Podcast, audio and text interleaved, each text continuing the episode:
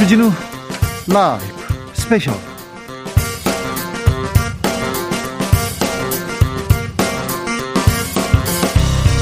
2022년 2월 5일 토요일입니다. 안녕하십니까. 주진우입니다. 토요일 이 시간은 일주일 동안 가장 중요한 일들을 다 모아서 쫙 정리해드리는 그런 시간입니다. 시사 1타 강사입니다. 박수 드립니다. 네. 양지열 변호사, 박준 변호사. 어서오세요. 네, 안녕하세요. 안녕하세요. 네. 시사 박사라고요. 감사합니다. 이 방송 영상으로도 만나보실 수 있습니다. 네, 그렇습니다. 지금 바로 유튜브에서 주진우 라이브 검색하시면 영상으로 만나보실 수 있습니다. 박준 변호사, 청취자분들께 선물도 준비해 오셨어요? 네, 자 대선 후보한테 딱 한 가지 질문만 할 수 있다면 네. 누구에게 어떤 걸 묻고 싶은지 보내주시면 감사하겠습니다. 네. 어디로 보내면 됩니까? 예, 카카오톡 플러스 친구에서 주진우 라이브 검색하시고 친구 추가를 한 다음에 메시지를 보내주시면 됩니다. 한 가지 질문하라면 뭐 무슨 질문하겠어요? 아, 한 가지요. 네. 한 번의 질문. 한 번의 네. 질문. 네. 아, 저는 어렵다. 저기 박근혜 후보 뭐 오세훈 시장 이럴 때 가만히 뒤에 숨어 있다 질문 하나씩 했거든요. 아, 뭐 했죠? 아, 네. 뭐 아니 TV 토론 나온 분들에게 네. 아니요 바꿔 TV 토론 나온 분들은 아니고요. 네. 이제 기자회견할 때 저한테는 안 와요 네. 마이크가 음. 저한테는 질문도 안 옵니다. 박근혜 후보 같은 경우는 순서가 다 정해져 있어요. 아, 그렇죠. 1번 경향 뭐 TV 조선 음. 이렇게 다 이렇게 돼 있는데 중간에 마이크 옮기는 사이에 손 들고 제가 질문을 하죠. 뭐 했습니까? 음. 정수장학회 관련해서 정수장학회는 어. 중정회에서 총칼로 뺏은 거 아닙니까? 강탈 아닙니까? 헌납 아니지 않습니까? 그랬더니 당황하기 음. 시작해가지고요. 음. 네. 다른 윤석열 후보에게 그건 물어보고 싶어요. 그러니까 본인이 다 알아서 하지 않더라도 일 잘하는 사람에게 맡기면 된다라는 얘기를 이전부터 했잖아요. 네. 누구 생각하고 있는지 한번 물어보고 싶어요. 어떤 이, 분들? 이 재명은 아니겠죠? 네. 글쎄요, 뭐 저도 비슷하긴 한데 뭐 저는 이제 많이 그 시사 프로그램 하다 보니까 뭐 윤석열 후보한테는 지금 많은 사건들 물어보고 싶기도 하고 네. 또 이재명 후보도 묻고 싶긴 한데 네. 사실은 뭐 답할까 싶긴 합니다. 저는 뭐 제가 주지를 라이브에서도 물어보고 싶다고 하고 음. 어, 하고 싶은데 정치 입문했을 때왜 음. 정치를 해야 되는지 음. 꼭 해야 되겠냐 그거 물어보고 싶었습니다. 네. 자. 주진우 라이브 스페셜 본격적으로 시작해 보겠습니다. 놓치면 놓치면 안 될 중요한 소식 쭉 정리해 드립니다. 그러니까 가만히 앉아서 쭉 듣기만 하시면 됩니다. 이번 첫 번째 주제는 이번 주의 주제는 뭐니 뭐니 해도 토론이었습니다. 선거의 꽃 대선 후보들의 토론이 시작됐습니다. 근데 토론이 열리기가 너무 힘들었어요. 아유. 토라, 토론을, 토론을 하겠다는 토론이 수십 차례 열렸고요. 결국 양자 토론은 결렬됐고 CBS에서 어, 김동연 후보와 민주당 이재명 후보의 양자 토론까지는 열렸습니다. 하지만 어, 전 국민이 보고 싶었던 이재명 후보와 윤석열 후보의 토론은 무산됐어요. 네. 그렇죠. 그게 뭐 누구에 의한 잘못이냐 서로가 얘기하는 게 다르긴 합니다. 일단 네. 민주당 측에서는 원래 양자 토론을 제안을 했었고 그다음에 이제 국민의힘 측에서 하고자 하는 날짜, 네. 뭐 시간, 방식 다 맞춰주려고 했다. 그런데 갑자기 마지막에 이제 자료 문제를 걸고 나오졌는데 네. 무자료. 예, 자료에 관해서는 다른 자료가 아니라 대장동 관련해서 집중해서 물어보겠다고 자료를 가지고 오겠다고 하니 이건 뭐 검사하고 피의자 신문하는 것도 아니고 정책 대결로 가야 되는 게 토론이다라고 하면서 그 부분은 거부를 했거든요. 근데 국민의힘 쪽에서는 아니 다 하겠다고 해놓고 자료도 없이 하는 토론회가 무슨 의미가 있냐 자료는 당연히 가져올 수 있는 거지라고 하면서 또 민주당 때문에 토론이 무산됐다라는 식의 주장들을 서로 하고 있죠 지금도. 네. 네. 실제로 뭐 사자 토론을 봤을 때는 양자 토론을 꽤 많이 준비했던 걸로 보입니다 윤석열 후보 입장에서는. 아 그렇습니까? 왜냐하면 부동산 주제 때도 대장동 얘기를 했고요. 네. 자유 토론 때도 대장동 얘기를 계속 했던 기승전 대장동으로 왜냐하면 하려고. 그래서 양자 토론할 때 어, 저도 뭐 군 검사를 뭐 짧게 해봤지만. 음. 패턴은 거의 똑같아요. 네. 그, 그, 답변이 나와야지 다음으로 넘어갈 수가 있거든요. 그렇죠. 그 검사들은 검사 숙명이에요. 이거 네. 예 그렇습니다. 거기서 시작돼야 되는데 자꾸 딴 얘기를 하니까 이재명 후보가 아마 좀 답답했지 않을까. 아마 그래서 자료를 갖고 양자 토론을 좀 주장했던 것처럼 생각이 듭니다. 네, 박준 변호사가 한 얘기가 이제 청취자분들은 무슨 얘기인가 긴가민가 하실 수 네. 있어요. 제가 부연 설명을 드리면 네. 이제 검찰이나 경찰에서 질문하고 답을 하는 건 사실 열린 답이 있는 상황이 아니잖아요. 네. 그러니까 듣고자 하는 답이 정해져 있는 거거든요. 그렇죠. 그 답이 나올 때까지 어찌 보면 수사에서는 네. 다그쳐야 되는 거고 네. 요것도 있고 저것도 있는데 왜 자꾸 아니라 그래? 요거 맞지? 그렇죠. 몰아가는 그렇죠. 거거든요. 결론은 결론이 이미 정해져 있어. 본인이 물어보는 게 정해져 있어요. 그러니까 어제 사실 대장동 관련해서 질문하는 태, 그 모습을 보면 네. 이겁니까 아닙니까? 이렇게 딱 답을 정해놓고 왔잖아요. 그렇죠. 글로 몰고 가야 돼요. 예, 네, 글로 몰고 가야 돼. 근데 사실 이제 어, 정책 토론은 그렇게 이루어지는 게 아니잖아요. 네. 그렇죠. 그 부분을 윤석열 후보가 아직 좀 다른 변화를 못 준 것 같아요. 그 부분 잠시 듣고 오겠습니다. 그 사람들이 마음대로 시장 제껴놓고 만든 겁니까? 그래서 기소된 겁니까? 아니면은 우리 후보께서 시장 시절에 이게 너무 사업의 위험성이 많아서 3억 5천밖에 리스크는 없지만 하여튼 남는 거는 다 먹게 그렇게 설계를 해준 네. 거냐? 둘 중에 하나 어느 거냐를 여쭤보는 거죠. 저축은행 대출 비리는 왜 봐줬을까? 우연히 우연히 우연히 김만배의 누나는 왜 아버지의 집을 샀을까? 이재명은 찔러도 씨알이 안 먹히더라. 이재명 알면 큰일 나니까 비밀 평생 간직하자. 이렇게 얘기했던 사람이 내가 입만 뻥끗하면 윤석열 후보는 죽는다. 이런 말을 왜 할까? 제 질문에 대해서 자꾸 이렇게 다른 걸 얘기를 하시는 거 보니까 여기에 대해서 답을 못 하시네요. 응? 여기는 특, 그, 특검 뽑는 자리가 아닙니다. 자, TV 토론 뜨거웠는데 여기는 특검 뽑는 아, 자리가 아닙니다. 음. 아, 지금 저희가 나왔습니다. 바로 얘기했던 그 네. 부분입니다. 네. 사실 검찰 같은 경우는 아마 모범 답안은 둘 중에 하나였을 겁니다. 네. 정해 놓는 거는 지금 예를 들어서 뭐 어, 대장동 얘기를 하면서 내가 설계했다라고 하든지 그러면 너 무능하구나 음. 아니면 뭘 받은 거 아니냐 이 둘 중에 하나 가야 되는데 엉뚱하게 답을 해버렸어요. 이거 대출한 사람이 누구냐 갑자기 네. 이재명 후보 답을 하다 보니까 우리 좀, 좀 속된 말로 멘붕에 빠졌을 가능성이 매우 높습니다. 당황, 네. 왜냐하면 검사들은 네. 그런 답은 상상도 못 하거든요. 자, 군 검사 출신 저도 마찬가지입니다. 저도 좀 우리 패턴대로 가는 대부분 패턴대로 가는데 네. 한옥 열에 한 명은 네. 엉뚱한 답을 해버리는 경우가 있어요. 제가 또 피고자 피고인으로 피고인. 20년 넘게 피의자로 살고 있지 않습니까? 제가 법률가로 살고 있는데 네. 사람들은 좀 기자인 줄 아는데 사실 또 전문 피의자죠. 반법문 법률가죠. 네. 그런데 계속 억울한 거예요. 저는 결백하고 음. 저는 죄가 없는데 검사가 계속 그 질문만 하는 거예요. 음. 근데 제가 유리한 제가 하고 싶은 얘기는 못하게 합니다 검사는. 당연하죠. 그러면 엉뚱한 데로 가버려요. 조사에도 안 적요. 아예 안, 안 적어요. 네. 그러니까 그냥 여러분들 뭐 TV나 뭐 영화 같은데 보시면 이렇게 뭐 물어보고 나서 타이핑하고 있으니까 얘기하는 걸로 적어줄 그렇죠. 것 같다라고 생각을 하지만 그게 아니라 당연히 이제 수사라는 입장이기 때문에 공소 재판에 넘기기 위해서 필요한 내용들이 있거든요. 음. 네. 그것만 물어보고 그 답만 적는 거거든요. 근데 이 일반 토론은 그렇게 안 이루어지잖아요. 안 되니까 그렇죠. 우리가 좀 처음에 주목했던 부분은 뭐 그 부분 아니에요. 그러니까 어, 검사 윤석열이 정치인 윤석열로 된 거잖아요. 네. 근데 검사에서 뭐 벗어나는 모습들은 뭐 지난번보다 훨씬 나았다고 뭐 평가가 되고 있지만 네. 아직까지도 어떤 준비한 내용은 좀 검사 시절 그런 부분들이 많았다라는 자, 평가가 있는 것 같습니다. 기다리고 기다렸던 사자 토론, 어, TV 토론에 윤석열 후보가 나온다고 해서 기다린 분들이 많았어요. 그런데 계속 윤석열 후보는 대장동으로 이렇게 몰고 가려고 했는데 본인이 취재하고 싶은 내용에서 좀 득점 포인트는 그렇게 높지는 않았던 피의자나 피고인이면 가능하죠. 네. 근데 안, 안 받아줘 버린 거죠 이재명 후보가 아예 네. 다른 쪽이 딴 얘기를 해버렸잖아요. 네. 누가 설계했냐고 계속 물어보니까 사실은 많이 힘들었을 것 같고 그러다 보니까 영 다른 식으로 전개가 됐던 것 네. 같습니다. 네. 대장동에서 부동산 문제로 넘어갔는데도 윤석열 후보는 다시 또 대장동을 이렇게 네. 연관 지으려고 했습니다. 부동산 토론에 대해서는 어떻게 생각하십니까? 국민들은 굉장히 관심이 있었을 텐데요. 뭐 포털 사이트 같은데 뉴스들 어떤 게 헤드라인으로 뽑혀놨나 보니까 다른 것보다 청약 점수 40점 맞죠? 네.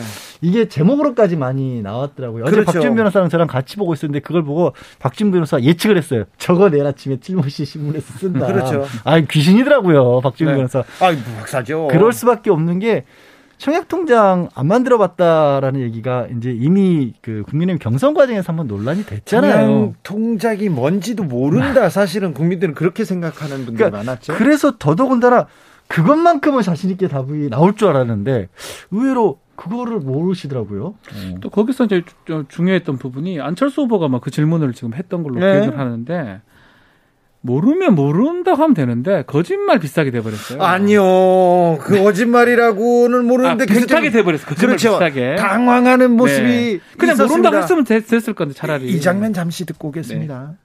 어, 혹시 윤 후보님께서 청약 점수 만점이 몇 점인지 아십니까? 40점으로 뭐 알고 있습니다. 예, 84점인데요. 아, 84점에. 예. 네, 네. 그럼 혹시 저 윤 후보님께서 작년에 서울 지역 청약 커트라인이 어, 느 정도인지 혹시 아시는지요? 글쎄 뭐 거의 만점에 거의 다 돼야. 아, 예. 6, 62.6점입니다, 네. 사실. 네, 뭐 대통령 후보가 청약 점수 만점, 뭐 커트라인까지 뭐 다 알 필요는 없죠. 그런데 40점 얘기했다가 네. 몇, 몇 점이 만점입니까? 40점 그랬더니 아닙니다. 84점입니다. 아 맞아 84점 이렇게 네. 말을. 그러니까 지금 음. 저 얘기가 왜 나온 거냐면 이제 군필의 경우에는 청약 점수에 가점을 주겠다는 공약을 내놨던 거예요. 그렇죠. 그러니까 저게 그냥 사실 뭐 아니 뭐 예를 들어서 그냥 집안이 부유해서 청약 통장 같은 걸 만들 필요가 없었다라는 건 있을 수 있습니다. 그렇다고 대통령 후보 나오지 못하려는 법은 없으니까요. 다만 지금 젊은이들이 특히 20대 남자들에 대해서 굉장히 강조를 하고 있잖아요. 그렇죠. 그래서 그 20대 남자들을 도와주겠다고 청약 점수 가점을 공약으로 내걸었으면 네. 그게 어떻게 해서 이게 가점이 되는 게 청년들에게 도움을 주는 건지에 대한 이해는 있어야 되는다. 양 변호사님 그 부분에 대해서는 윤석열 후보가 이거는 부동산 공약이 아니라 국방 공약이다. 그래서 몰랐다. 그러니까 국방 공약이어도 뭐 어떤 의미가 있는지 알아야 될거 아니에요. 알아야 되는데 그래서 결국은 이제 토론회를 하면서 뭐 실제로 어떤 정견도 들을 수 있고 하지만 네. 태도라든지 이런 것들을 국민들은 보게 됩니다. 그렇죠. 일반적으로 이런 얘기를 하죠. 스포츠 관람하는 거 똑같다. 뭐 제가 응원하는 팀이 있고 뭐 응원하는 팀이 있으면 그렇죠. 그, 그 팀이 좀 못하더라도 아유 왜 못하지? 그렇죠. 그팀 기준으로 보는 거거든요. 그렇죠. 그래서 뭐 맞습니다. 뭐 평이 달라질 수 있는데 결국은 이제 이번 토론회에서 어쩌면 잡아야 될 부분이 뭐 소위 말하는 20% 부동층 네. 아니면 아직 정하지 못한 사람들. 그렇죠. 그 사람들이 봤을 때는 태도 같은 게 되게 중요하거든요. 매우 중요합니다. 사실은 네. TV 토론 뭐 어떤 내용에 대해서 잘 모르고 음. 그리고 모든 걸 다 잘할 수도 없어요. 그쵸. 예. 그래서 국민들도 알아요. 그런데 그때 어 땠냐 음. 태도 그게 오래 않습니다. 그래서 제가 뭐 이 토론회 끝나고 뭐 댓글이라든지 인터넷 여론들을 좀 확인해 보니까 양쪽 지지자는 뭐 견고합니다. 네. 뭐 이재명 후보는 잘한다. 이재명 우리 후보가 잘한다. 역시 잘했다. 또 윤석열 후보가 아 잘했다 선방했다. 아주 뭐 이로써 끝났다 그러는데 실제로 우리가 봐야 될 부분은 그 중간 직량 사람들이라고 생각이 들고 그분들이 이제 느꼈을 때는 사실은 어떤 내용적인 측면도 측면이지만 잘 와닿는 부분 태도라든지 자세라든지 네. 청약 점수 같은 거, 청약 통장 같은 거. 저는 그래서 이게 좀 주목이 될 거로 생각했는데 만약 다를까 뭐 계속적으로 청약 통장 얘기가 나오게 됐네요. 사실 청약을 보고 그거 하나 보고 계속 그 뭐지 자기의 꿈을 키워가는 네. 사람들 많거든요. 점수 관리하는 다저 네. 젊은이의 절반 이상이 다 그런 거에 관심을 갖고 있는데 그죠? 많죠. 근데 이제 참 그래요. 저희도 이제 시사에 관심을 가지고 보고 있지만 참 어려운 부분이 그런 부분 그런 분들 있죠. 박준 변호사 말씀 양쪽에 강, 강하게 지지하는 분들 말고 나, 다른 분들 가운데 계신 분들은 댓글도 잘 안 남기시거든요. 아, 거의 그러니까 안 남기세요. 진짜 네. 이분들이 어떤 생각을 하고 있을지 변호사 제일 어려워. 그게. 근데 그런 분들이 네. 얼마나 된다고 보십니까? 지금은 20에서 30%는 될 거예요. 저는 이, 그러니까요. 20% 네. 훌쩍 넘어갈 네. 것 같아요. 많을 것 같아요. 네. 왜냐하면 네. 지금 견고한 지지율들이 30% 중반 정도가 양쪽 다. 그럼 합산하면 70% 정도가 나오잖아요. 네. 그러면 30%가 비잖아요. 결국 그분들이 향방을 저할 텐데 그분들이 무슨 생각을 하시는지는 저도 정말 쉽지 않네요. 네, 부동, 부동산 문제는 그 중도층이 가장 예민하게 생각하는 음. 부분이고요. 문재인 정부가 가장 큰 약점으로 꼽는 부분이기도 합니다. 그래서 이재명 후보가 난처했을 거예요. 일단 사죄를 했습니다. 매우 잘못된 부족한 정책이었다고 이렇게 사죄를 했는데 아무튼 부동산 정책에 대한 토론은 어떻게 국민들한테 특별히 중도층한테 어떻게 미, 영향을 미쳤는지 아 20, 40 84점 40점만 남는 건 아닌지 네 두고 볼 일입니다. 그리고 심상정 후보가 훅 들어왔어요. 역시 아. 심상정 뭐뭐 뭐 오랜 경험 그리고 어 깔끔한 말솜씨 그리고 지금까지 잘 정리돼 있는 정책들 그래서 심상정 후보가 토론에서 가장 빛날 것이라고 주목하는 전문가들은 많았으나 그래도 지지율 때문이 그런지 어째서 그런지 심상정 잘했다 이런 얘기는 별로 들리지 그러니까 않습니다. 그러니까 사실은 똑같은 얘기를 지금 많이 하는데 엄청난 어떤 얘기를 한다든지 네. 엄청난 주목받을 만한 정견이라든지 그게 나올 수는 없거든요. 음, 네. 나왔으면 벌써 나왔겠죠. 그래서 사실은 어쩌면 상대적인 것 같아요. 실수, 큰 실수 같은 게 이제 나오면 안 했던 사람이 낫구나 이런 게 나와야 되는데 네. 뭐큰 실수도 있었다 보기도 어려웠었어요. 자 그런데 미투 보면. 문제에 대해서는 심상정 네. 후보가 어 훅, 그거는 잘 푹 들어간 것 같아요. 훅 치고 들어갔습니다. 내용 듣고 계셨습니다. 네, 우리 윤석열 후보님. 네. 그 안희정 씨에 대한 미투 기억하시죠? 네. 네. 그래서 지금 이 순간에도 성폭력으로 고통받고 있는 여성을 대신해서 제가 아, 묻습니다. 윤 후보님은 정말로 성범죄자 안희정 씨 편입니까? 모르겠습니다. 제 처가 뭐 저는 알지도 못하는 사람과 무슨 대화를 그렇게 아, 했는지는 사적 통화 공개 여부로 저는 뭐 마시고요. 안희정 씨나 네. 어? 또 오거돈 씨나 박원순 씨나 다 권력을 이용한 그런 성범죄라고 저는 생각하고 있습니다. 아, 그러니까 이 자리에서 네. 김지은 씨한테 네. 정확하게 사과하실 용의가 있으세요? 그렇게 상처를 받으셨다면 네. 제가 한 거는 아니지만 음. 사과했습니다. 전제 조건 이것도 저는요. 약간 법조인식 화법 같아요. 네, 네, 네. 법조인들이 좋은 건 아닌데 맞아요. 법조인들이 습관적으로 네. 자기 책임을 어떻게든 빼놓고 뭔가를 하거든요. 법률가들이 이렇게 라인을 아, 그어놓고 있잖아요. 이게 딱 두 번 라인을 그었잖아요. 내가 만약에 상처를 받으셨다면 네. 가정인 거죠. 네. 그리고 내가 한 건 아니지만 그렇죠, 그렇죠. 근데 이거 두 개를 빼버리고 나면 사실 사과할 이유가 없어지는 거거든요. 네. 왜 사과를 해요? 그, 그거 두 개 때문에 사과하는 건데 사실. 그러니까, 그러니까 그럼에도 불구하고 사과는 어쨌든 하셨어 네, 네. 받아들였는데 그런 부분들도 정치인으로서의 변신이 조금 덜 됐다라는 것도 있고 아까 이제 공약 얘기도 나왔지만 사실 음. 공약은 선거 막판 가면 다 비슷해지잖아요. 네. 비슷해지는데 맞습니다. 그러다 보니까 심 후보 입장에서는 음 좀 이제 약 그 좀 지지율이 약한 후보 입장에서 양쪽 다 공격하는 모습들을 보여줬는데 워낙에 지금 양강 구도가 있는 상황이다 보니까 네. 공격을 해서 시원하다라는 그런 반응이 아니라 왜 우리 편 건드려 양쪽으로부터 그렇죠. 이렇게 나온 것 같아요. 상황이에요. 양강이 너무 견고. 뭐 그럼에도 불구하고 좀 의미는 있었지 않나 생각이 들고 뭐 지난 대선 토론회였나요? 홍준표 후보한테 사과를 받아냈던 또 네. 경험이 음. 있어요. 네. 아마 뭐 설거지 발언인가 그때 네. 제가 네. 기억하기로는 네. 뭐 여자 할 일이 있고 남자 할 일이 따로 있다. 뭐 그런 얘기를 했던 홍준표 후보가 토론회 과정에 사과했던 걸로 제가 기억을 하고 있는데 네. 뭐 비슷한 뭐 패턴이긴 한데 네. 이저 저도 양질 변호사님 말씀처럼 조금 지지율이 약한 후보들이 할 수 있는 방법은 크게 많지는 않아요. 네. 그러다 보니까 좀 눈에 띄게 했는데 어쩌면 토론회에서 심상정 후보가 했던 것 중에 또 가장 눈에 띄었던 부분이 아닌가 생각이 듭니다. 그렇습니다. 그 미투 부분이었고 정의당이 그리고 또 심상정 후보가 줄곧 외쳐 줄곧 얘기했던 네. 부분이니까요. 네. 예, 또 또 많은 사람들한테 주목을 받았습니다. 이 부분에 대해서 또 윤석열 후보는 사과를 했습니다.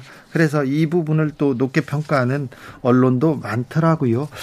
타자 토론에서는 저는 이 부분에서 크게 크게 이렇게 토론이 이루어지고 치열했다고 보는데 외교 안보, 아. 통일, 평화, 음. 사드 계속 얘기가 나왔는데 이 여기에서는 입장이 확실히 갈렸습니다. 음, 그렇죠. 이제 특히 설 연휴 기간에도 어, 윤석열 후보 같은 경우는 사드 배치와 관련된 부분에 굉장히 강한 계속 선제 타격 그렇죠. 그리고 사드 추가 배치 계속 얘기 나오고 충청, 있습니다. 충청, 충남에 이제 사드를 추가 배치하겠다라는 얘기를 하면서 네. 여당 의원들은 아니 충청의 아들이라면서 왜 사드를 가지고 오느냐라고 네. 했고 수도권 어제 수도권 그 실질적으로 수도권 방어에 있어서는 사드가 의미가 없다. 고고도 미사일이 방어책이기 때문에. 근데 거기에 대해서 어제 또 윤석열 후보는 그렇지 않다라고 맞받아 쳤어요. 네. 이제 지금 실제로 수도권 방어하는데도 사드가 필요한 체계다라고 하면서 오히려 이제 그 부분을 지적한 이재명 후보에게 좀 잘 모르고 하는 얘기 같다라는. 그러니까요. 얘기까지. 그 여기에 대해서는 목소리를 굽히지 않았습니다. 네. 어떻게 목소리를 높였는지 한번 듣고 오겠습니다. 브룩스 네. 전 어, 주한미군 사령관도 추가 사드 필요 없다 이렇게 말을 했는데 왜 그 말씀을 계속해서 아, 그거는 제가 보기에 잘못 이거 안보 불안을 조성해가지고 표 얻으려고 경제 망친다는 지적이 있는데 어떻게 생각하세요? 안보가 튼튼해야 주가도 유지가 되고 어? 이 대한민국의 이 소위 말하는 어떤 국가 위, 위, 저, 리스크라는 것이 이제 주는 거고요. 킬체인은 전쟁을 억제하고 평화를 지키기 위해서 하는 것이고 그 적극적인 의지를 우리가 드러내는 것, 천명하는 것 자체가 전쟁을 막는 것이죠. 이제 대통령의 언어가 저는 아니라고 생각하고요. 근데 선제 타격 우는 자체가 그거는 전쟁하겠다는 선전포고 같은 거예요. 그동안 발언하신 걸 보면 반미 친중 노선으로 보이는데 맞습니까? 아까 말씀드렸던 것처럼 마지막 부분은 안철수 후보가 이재명 후보에게 반미 친중, 친중 아니냐 이러면서 한미 동맹 어떻게 할 것이냐 이렇게 질문한 겁니다. 어떻게 생각하십니까? 그랬습니다. 뭐 일단은 지금 윤석열 후보부터 얘기를 좀 드리자면 네. 결국은 이제 지지자 측에 본인이 지지하는 그룹에 좀 소, 소구가 되는 얘기들을 한 것 같습니다. 안보 발언을 던지면 네. 던지면 좀 보수는 결집한다 이 당연하죠. 생각이 있나 봅니다. 뭐 그런 어떤 뭐 예전부터도 그랬고요. 그러다 보니까 뭐 내용보다는 하여튼 그 어떤 추진점을 얘기를 했던 게 아닌가 강한, 생각이 듭니다. 강한 워딩으로. 그렇죠. 그래서 아마 지지자 입장에서는 강력한 안보 어떤 관에서 아주 많이 좀 호응을 했을 가능성이 매우 높고요. 또 그렇게 좀 보이고요. 이 부분에서 이렇게 안보를 치고 나오고 보수가 안보를 외치기 시작하면 이 제3지대 안철수 후보는 약간 쪼그라드는 사실 그래서 안철수 후보가 거기에 어찌 보면 한편으로 편중 그러니까 같이 편승한 게 아닌가 하는 생각이 들 정도였거든요. 그렇죠. 근데 그게 좀 걱정스러운 게 뭐냐면 일단 안철수 후보 본인이 2016년, 17년에는 사드 반대했었던 입장을 또 밝힌 네. 바가 있어요. 예. 그리고 저는 이제 반미친중이라는 단어를 들으면 그럼 반미친중이 맞고 틀리고를 떠나서 그럼 저거 반대말은 친미 반중인데 그러니까요. 그럼 어느 쪽을 선택해야 되는 거야? 외교와 안보에 있어서는 지금 미국과 중국 사이에서 누구하고 가깝고 누구하고 멀고 이걸 따질 수 있는 상황이 아니거든요. 아, 따지면 안 되지 않습니까? 따지면 안 되고 그런 단어 자체가 그한 나라의 대한민국의 대통령 선거 과정에서 나오는 것 자체가 주변국들 입장에서는 굉장히 주목하면서 바라볼 수밖에 없는 거거든요. 그렇죠. 거기서 나온 말 한마디가 그 중에 누군가가 당선이 됐었을 때 발목을 잡을 수도 있고 국가의 이익에 해칠 수 있는 그런 계기가 될 수도 있는 거거든요. 네. 외교 자체, 그러니까 우리 흔히 하는 말로 외교적 언어라는 말 표현 쓰잖아요. 네. 외교 문제는 외교적 언어를 가지고 얘기해야 되는데 그렇죠. 자신의 지지자들을 향해서 너무 강한 어조를 쓰다 보니까 사실 이 부분은 좀 걱정스럽고 안보 얘기를 계속하면서 이제 강한 군사 얘기를 하는데 먼저 그러면 우리가 뭐 선제 공격이든 사드든 이런 것들이 미국이 지금 주도권을 가지고 있잖아요. 전시 작전권. 허락받아야죠. 전시 작전권이 우리에게 없다는 그런 냉철한 현실부터 좀 가지고 시작을 해봤으면 좋겠어요. 뭐 어쨌든 간에 윤석열 후보는 뭐 확실했던 것 같아요. 우린 안보관 특히 중국한테 좀안 아, 좋은 그런 이재명 후보한테 어, 친중적인 어떤 그런 것들을 좀 하려고 안철수 후보나 윤석열 후보는 뭐 질문을 했던 걸로 보이고요. 결국은 뭔가 정견을 얘기하기보다는 지지자나 그 보수 세력한테 어, 나는 이런 안보관을 확실히 갖고 있다라고 해서 어느 정도 호응을 많이 받았던 걸로 좀 보입니다. 저는 다른 후보들보다 안철수 후보에 주목했습니다. 안철수의 생각이 얼마나 바뀌었고 얼마나 단단해졌는지 그래서 기대했는데 만약에 안철수 후보가 점수를 따려고 했으면 외교 안보에서 네. 이 부분에서 평화 통일 음. 비전을 가지고 윤석열 후보를 좀 능가하는 모습을 보여줬다면 야권에서 조금 다시 생각해 보지 않았나 큰 그림을 그렇죠. 그러니까 그렇죠. 너무 어떻게 보면 한쪽 강성의 어떤 목소리만 기대하는 게 아니라 보다 보수적인 색채를 어차피 인정받고 있으니까. 그렇죠. 하지만 나는 외교 안보에 있어서는 좀 다르게 본다. 네. 그렇게 그런 문제를 가지고 서로 다툴 일은 그렇죠. 아니다. 감정적으로 중국을 싫어하는 사람들이 많이 있을 것 같으니까 아 그럼 중국에 대해서 반대하는 모습을 보여주는 게 국익에 뭐가 도움이 그렇죠. 되냐. 이런 얘기를 안철수 후보가 했다라면 오히려 보수 측에서도 중도에 가까우신 분들은 귀를 더 기울일 수도 있었죠. 안철수 후보가 10년 넘게 이제 정치판에 와가지고 고민을 해봤더니 네. 옛날에는 그랬지만 이렇게 했다. 잘 몰라서 그렇다. 저는 따끔하게 꾸짖었다면 거기에 포인트가 있었을 음, 텐데. 음, 오히려. 같이 강성 발언을 해서는 윤석열 후보를 어차피 윤석열 후보가 더 강하죠. 네, 공부는 많이 한 것 같아요. 저는 개인적으로 많이 준비도 했고 사실은 예전보다 훨씬 나아졌던 모습을 지금 전 느꼈었는데. 어, 안철수 후보한테. 중요한 거는 네. 지금 말한 거예요. 네. 뭔가 한 방이 좀 있으면 네. 그한 방을 이재명 후보를 극복하면서 한 방 하기보다는 오히려 지금 같은 진영이라고 보이는 우리가 소위 봤잖아요. 윤석열 후보 빠질 때 그 지지도가 고스란히 안철수 후보한테 고스란히 갔어요. 네네. 지금 또 고스란히 돌아갔고요. 네. 그런 모양새였다면 전략적인 측면에서 토론 전략으로 조금 어, 윤석열 후보랑 조금 차별화하는 네. 그거를 좀 시도했었으면 그렇죠. 그런 부분들은 계속 논란이 되고 있습니다. 한반도의 평화는 공기와 같아서 가장 중요한 부분인데 가끔 간과하기도 합니다.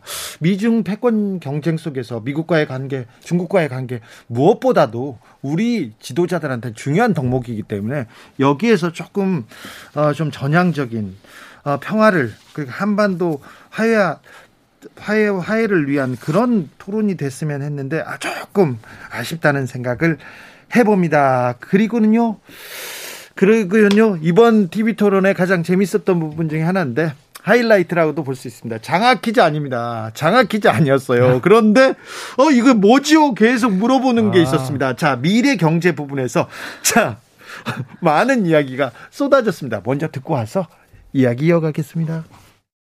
그러면 이 아리백에 대해서는 어떻게 대응하실 생각입니까? 네? 알리백에 대해서는 다시 한번 말씀해 주시죠. 알리백. 알리백이 뭐죠? 네. EU 텍소노미라고 하는 새로운 제도가 논의되고 있는데 네. 여기에 대해서 원점 문제를 어떻게 대응하실 생각이냐고요. 아니 EU 뭐 뭐란 걸 저는 막 들어본 적이 없으니까 좀 가르쳐 주세요. 그러면 제가 설명해서 네. 말씀드릴게요. TV 토론이 아니라 장학 퀴즈였다. 아윌비백이냐 소주이스백이냐 이런 얘기가 많이 나오긴 했으나 아무튼 미래 경제 부분을 두고도 치열한 토론 이어갔습니다.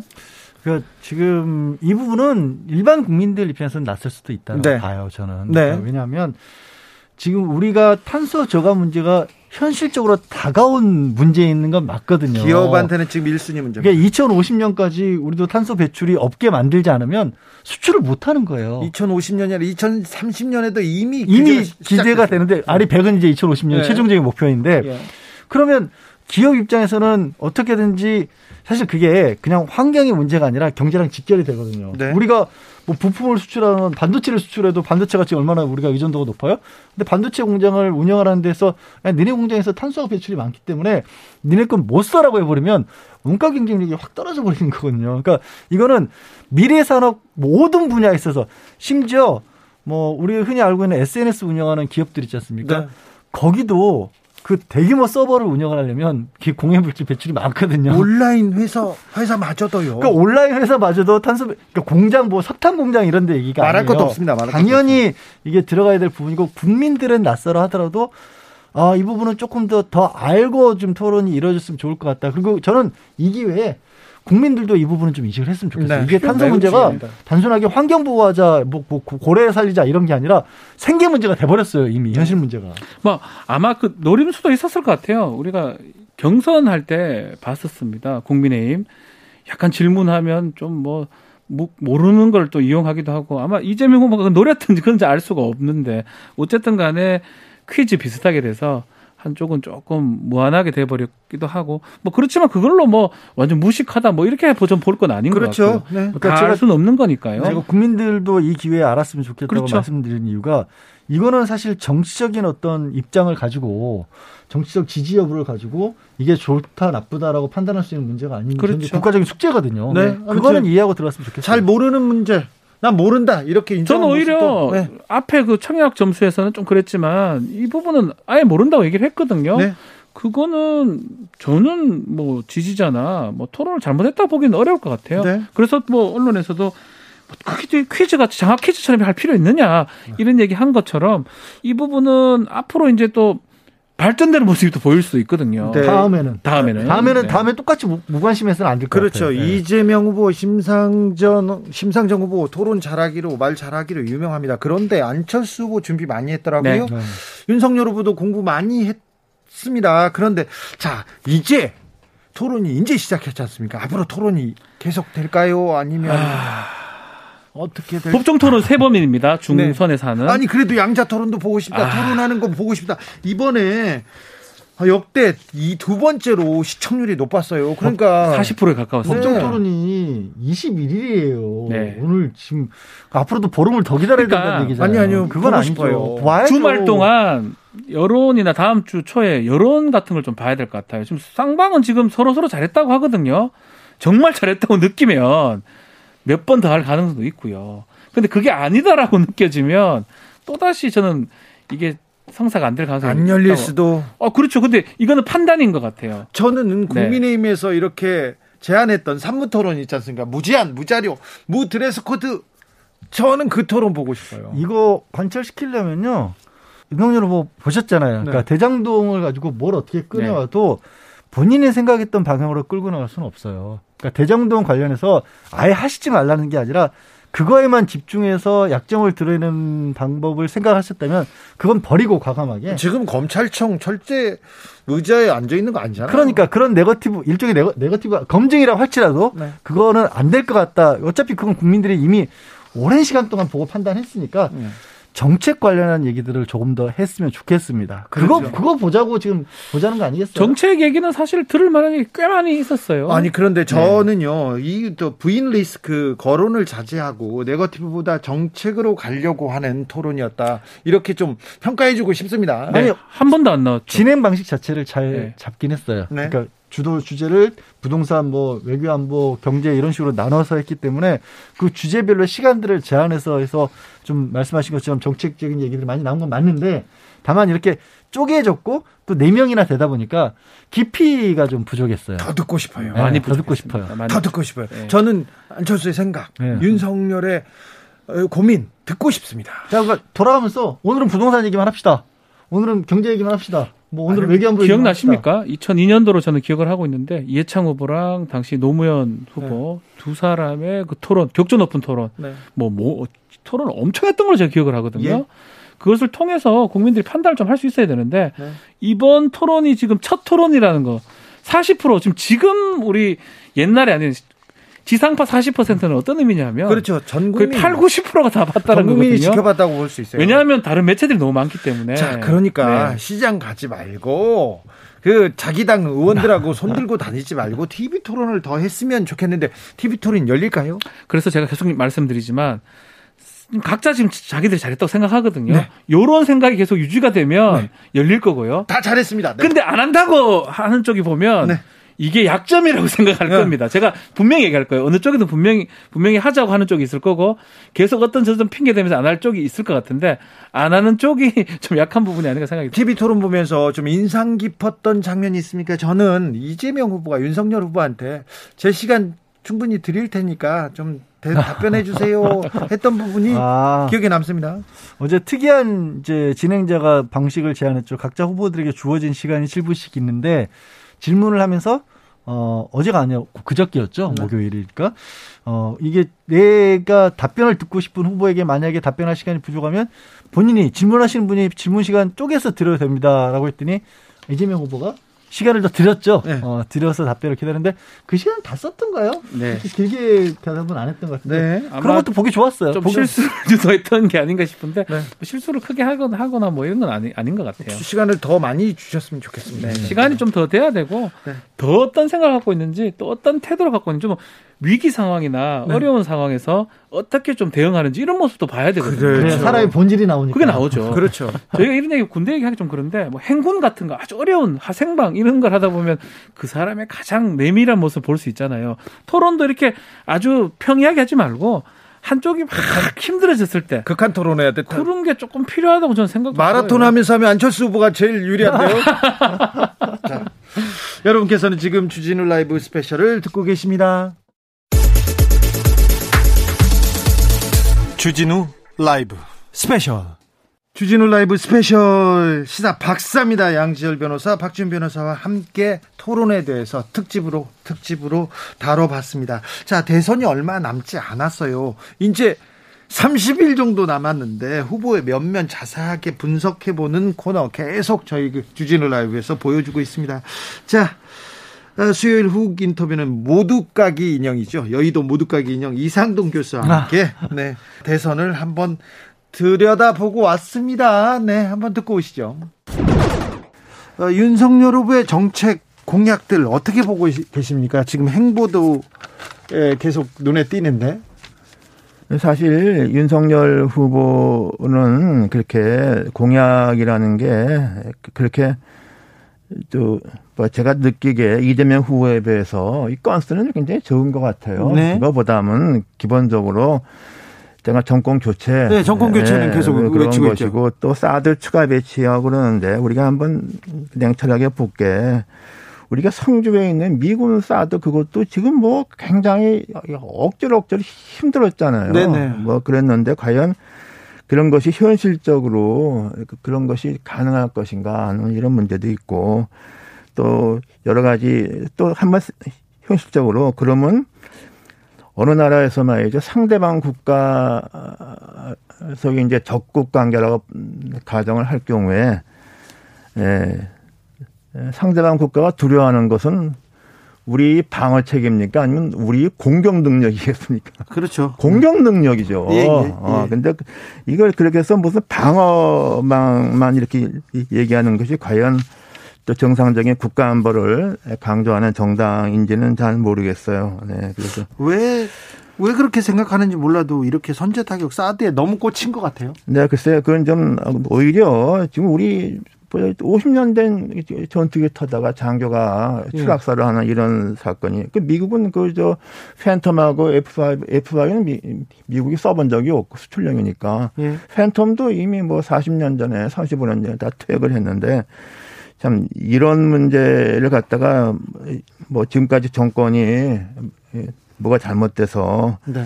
조종사가 희생이 되는 이런 일이 왔지 않습니까? 네. 그래서 그런 것에서 난 그쪽에서도 무슨 안보 공약이랄까 설계를 누가 하는지 뭐, 뭐, 뭐 제가 뭐 이 런 분야 잘하는 건 아니잖아요. 다만 저는 뭐 역사 공부를 해서 뭐 이렇게 그런 말씀을 드리는 건데 조금 이해가 안 되죠. 네.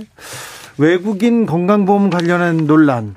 아, 이거 외국인 혐오 조장하는 거 아니냐. 그리고 중국 대중국 혐오 조장하는 거 아니냐, 노동자 그리고 여성 혐오 조장하는 거 아니냐 이런 그 어, 조금 이런 네.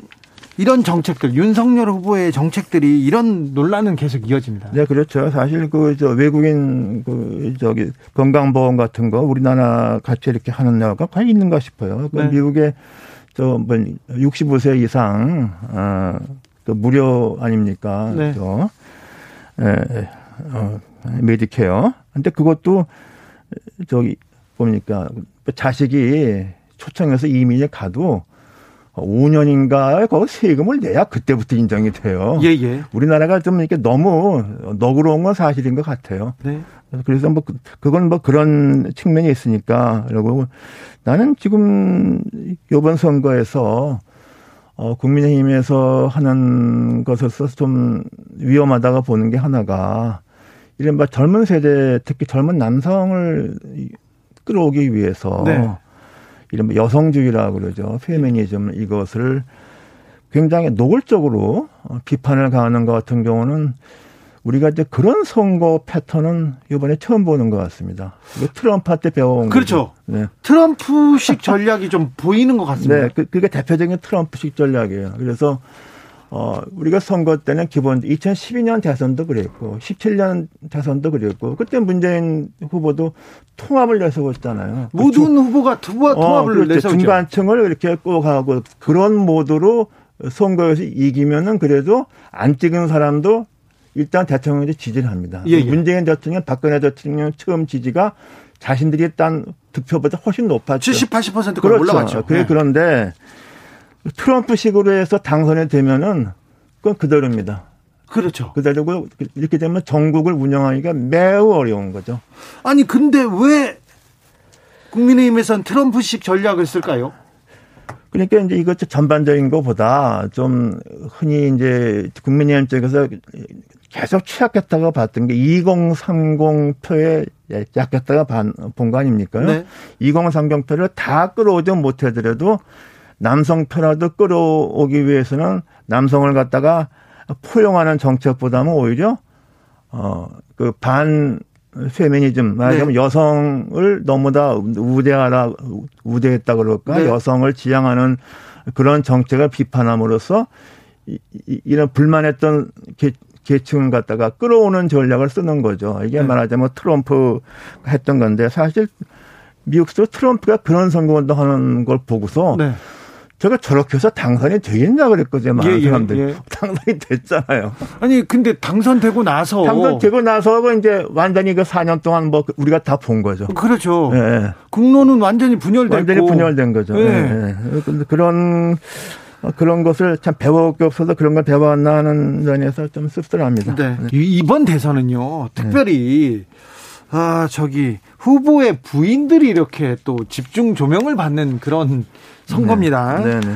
아, 김희경 씨, 예, 이재명 후보의 부인도 뭐, 도청 공 무원 심부름 의혹이 있었고요. 네. 네. 그리고 김건희 씨는 무속 논란 컸고요. 어떻게 보셨어요?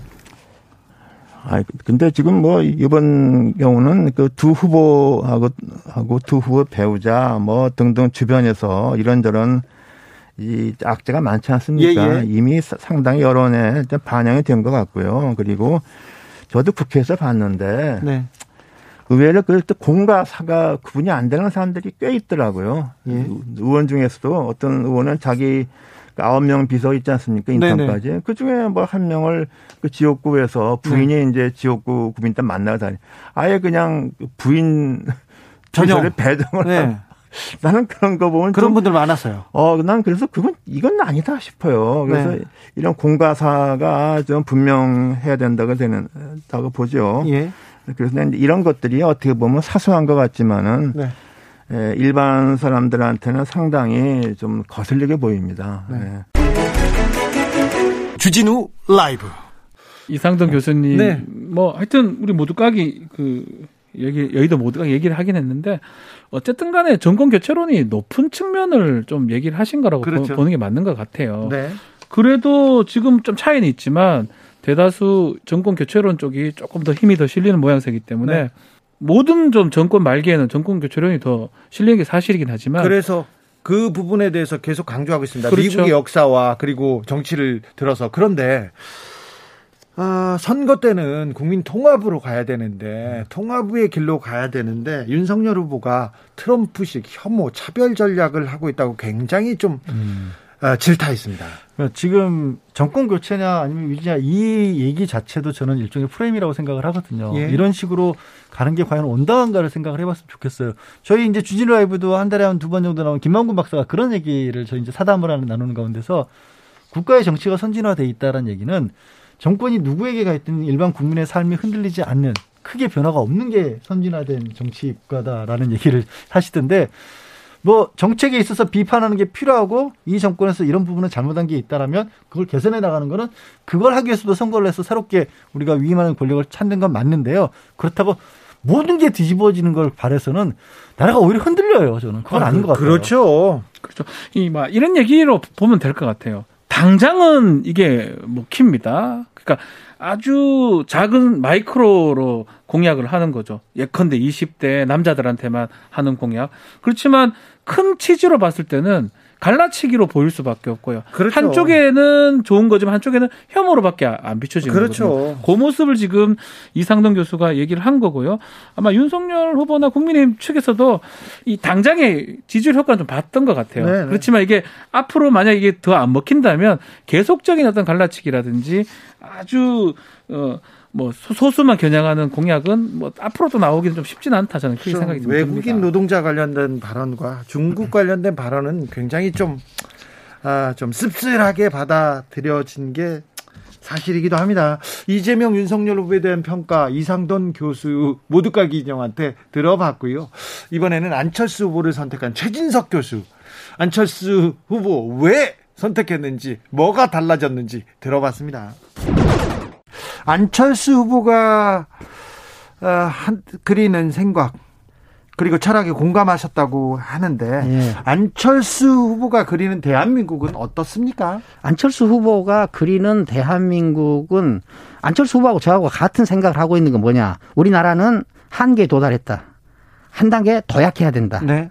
어, 우리는 중진국 상위 레벨에 갇혀 있다. 선도 국가로 올라서야 된다. 네. 이것이 이제 저 인식이 같은 거고요. 네. 안철수 후보하고 저하고 같이 만든 그 캐치프레이즈가 부민 강국입니다. 네. 어, 풍요로운 국민이 어, 강한 나라를 만든다. 네. 그 이전에는 나라가 튼튼해서 백석 그 국민을 풍요롭게 만들고 행복하게 하려고 하는 구조였다면은 네. 이제는 국민이 먼저 풍요롭고 국민이 먼저 행복해서 그 풍요로움과 행복으로 국가를 더 강하게 하는 구조로 가야 된다. 네. 예.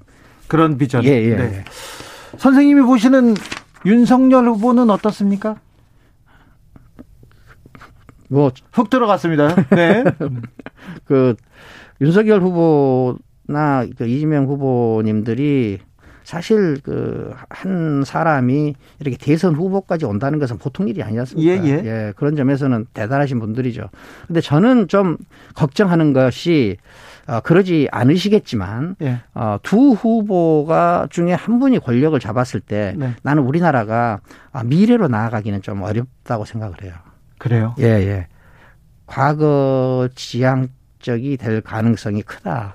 굉장히 큰 분열에 휩싸일 예, 수도 있고. 같고 그다음에 과거 문제를 다루는데 시간을 많이 쓸 것 같다 또. 그렇습니까? 예. 윤석열 후보와의 단일화 계속 이야기가 나오는데 예. 이 부분에 대해서는 또 선대위원장이니까 또 한마디 해주셔야 되겠습니다. 어떻게 하실 겁니까? 저는 그 지금 대한민국에서 사실 정치 상황에서 가장 큰 흐름 중에 하나는 정권 교체 같아요. 네. 예, 예. 물론 그거 다르게 정권 유지도 있지만 예, 예. 그 정권을 유지하느냐 교체하느냐 이것이 가장 큰 문제인데 그 정권 교체 맥락에서 이제 단일화 이야기가 많이 나오는 것 같아요. 네. 이게 이제 어, 국민의 여망이 가장 큰 어떤 한 정치적인 어, 어떤 그 방식이다. 네, 네. 근데 저는 지금 그 안 후보님하고 일을 하면서 저는 그 안 후보님이 그 완주한다는 이 말만 한번 듣고 네. 그 뒤로는 이 문제에 대해서 이야기를 해본 적이 없어요. 서로요? 예, 서로 네. 이야기를 네. 해본 적이 없습니다. 네. 네. 완주는 분명하고 완주 그 제가 처음에 선대위원장을 수락할 때 그때 되게 네. 말씀하셨어요. 그 저는 완주하려고 합니다. 네. 예, 그래서 저는 어, 그 뜻이 아직까지 유지되고 계시는 것 같다라고 저는 그 판단하고 있죠. 네. 예, 예. 자, 안철수는 완전하다, 완주한다. 정권 교체를 위해서 완주한다. 이렇게 봐도 되죠? 예, 그렇습니다. 왜 정권 교체는 윤석열이 아니라 안철수 야 합니까? 어, 안철수가 더 미래적이고, 네. 예, 안철수가 더 상식적이고, 네. 안철수가 더 도덕적이기 때문에, 네. 예, 그렇기 때문에 안철수 후보가 돼야 한다고 저는 봅니다. 예. 상식, 도덕, 아, 네. 예, 예. 그것이 어, 설득이 어떻게 되는지는 모르겠지만은, 아, 우리는 이제 그 상식을 회복해서 네. 살아갈 때가 된 것 같아요. 네. 예. 그 다음에 우리는 한 단계 도약해야 되는데 그 네. 도약의 방향성에는 반드시 과학이 있어야 되거든요. 예. 예. 그런데 그 과학 그 과학자이시고 네. 그 과학에 대한 식견이 있고 과학을 중심으로 해서 문명을 해석할 능력이 있으시고 네. 그렇기 때문에 우리 미래를 생각한다면은 어, 안철수 후보가 적절하다고 저는 봅니다. 주진우 라이브 철학자 최진석 선생, 아, 이게 선, 선대위원장이 되셔가지고 마주하니까 굉장히 좀 당황스럽더라고요. 그래서 안철수의 생각을 요모조모 물어봤습니다. 그랬더니 많이 달라졌다. 내공이 쌓였다. 철학적으로도 훌륭하다. 이렇게 얘기하시더라고요. 정치하고 철학의 큰 특징은 정치는 내 생각을 드러내서 다른 사람으로 하여금 이 생각으로 끌어오게 만드는 거거든요. 네. 표현이 부족한 게 표현이 부족한 게 아니라 이 사람 좋은 사람이니까 이 사람의 속마음을 알아줘라고 얘기하기는 어려운 게 정치입니다. 예. 표현이 돼야 돼요. 그래요? 죄송하지만 눌변이라도 표현이 되는 겁니다. 최 교수님의 예. 에서 지적한 안철수의 가장 큰 단점은 표현력이 떨어진다. 아니, 그건 전 다르게 보는데 눌변이냐 달변이냐 우리 얘기를 하잖아요. 근데 네. 가만 보면 YS, 이명박, MB 박근혜 대통령 달변이 아닙니다. 다 음. 눌변이에요. 그렇지만 문재인 대통령 눌변 문재인 대통령 사실 눌변에 가깝죠. 그렇지만 네. 전달은 다 되잖아요. 진정성. 예, 그 전달이 되냐 안 되냐가 중요하기 때문에. 태도. 그 저는 뭐 안철수 후보 이번 토론에도 봤을 때는 글쎄 많이 나아진 것 같고 네. 뭐 저는 크게 뭐 문제는 없다고 생각이 들거든요. 다음 TV 토론 안철수의 생각이 어떻게 바뀌었는지 어떻게 그 표현을 하는지 지켜보겠습니다. 최진석 교수께서 촛불은 혁명에 실패했다 이렇게 얘기하는데 아직 가야 할 길이 멀다는 생각도 해봤습니다. 일주일 동안 중요한 뉴스들 쫙 짚어봤습니다. 그런데요. 그런데 이제 김건희 씨 리스크, 이 김혜경 씨 리스크까지 터졌는데 이 문제는 앞으로 어떻게 영향을 미칠까요? 음, 글쎄 일단 뭐 이재명 후보 측에서는 후보까지 나서서 직접적으로 사과를 하고 감사 청구를 해서 잘못된 부분이 있으면 명백하게 밝히겠다라고 얘기를 했죠. 근데 네. 국민의힘 쪽에서는 이거 뭐 방지 법안까지 만들겠다면서 공세를 하고 있는데 네. 결국 이제 얼마만큼이나 김혜경 씨나 이재명 후보가 직접적으로 이 사실을 알고 용인했거나 이용했거나 하는 부분이 혹시 나온다 나올지 그리고 지금 알려진 것과 또 다른 내용들이 있을지 그렇죠. 거기에 따라 이게 얼마만큼이 크게 길게 갈 거냐가 나눠지겠죠. 아주 뭐 좀 강력하게 계속 좀 주장하지 않을까 국민의힘 입장에서는 그렇죠. 그래서 당분간은 좀 이슈가 될 가능성을 배제할 수 없다 이렇게 자, 보입니다. 그럼 돗자리 펴보겠습니다. 다음 주 신문 일면의 주인공은 누굽니까? 일단 김건희 전문가 박준 변호사님. 김건희 씨 등판이 좀 되지 않을까 싶거든요. 또요? 근데 지금 정도 등판을 해야 됩니다. 아, 그러니까요. 근데 준비하고 있는 것 같아요. 그래서 이번 주, 뭐, 설날이니까 사실은 괜찮았지만, 네. 다음 주나 다다음 주 정도는 등판하거든요. 네. 김혜경 씨 이슈하고 지금 중첩이 있기 때문에 아마 저는 개인적으로 또 김건희 씨가 일면에 뜨지 않을까. 김건희 씨의 목소리 듣고 싶습니다. 그리고 김혜경 씨의 생각도 듣고 싶습니다. 네. 네. 그런 분들 많아요. 근데 저는 그래서 안 나올 것 같아요. 그래요? 김건희 씨가 준비를 하고 있었는데 김혜경 씨 논란이 이렇게 불거지는 와중에 아 김혜경 씨가 이제 논란이 불거졌으니까 김건희가 나올 차례다라고 하기에는 김건희 씨 여전히 가지고 있는 논란의 소지가 너무 커요. 네. 나오면 민주당 입장에서는 김혜경 씨를 방어하기 위해서라도 김건희 씨 공격을 할 수밖에 없거든요. 그래서 저는 어. 이번 주 다음 주에는 오히려 두 분 다 얼굴 보기가 힘들지 않을까 싶습니다. 그렇습니까? 예. 네. 전 보고 싶은 바람이 좀 담겨져 있습니다. 알겠습니다. 네. 알겠어요. 알겠어요. 알지 그만 예. 네.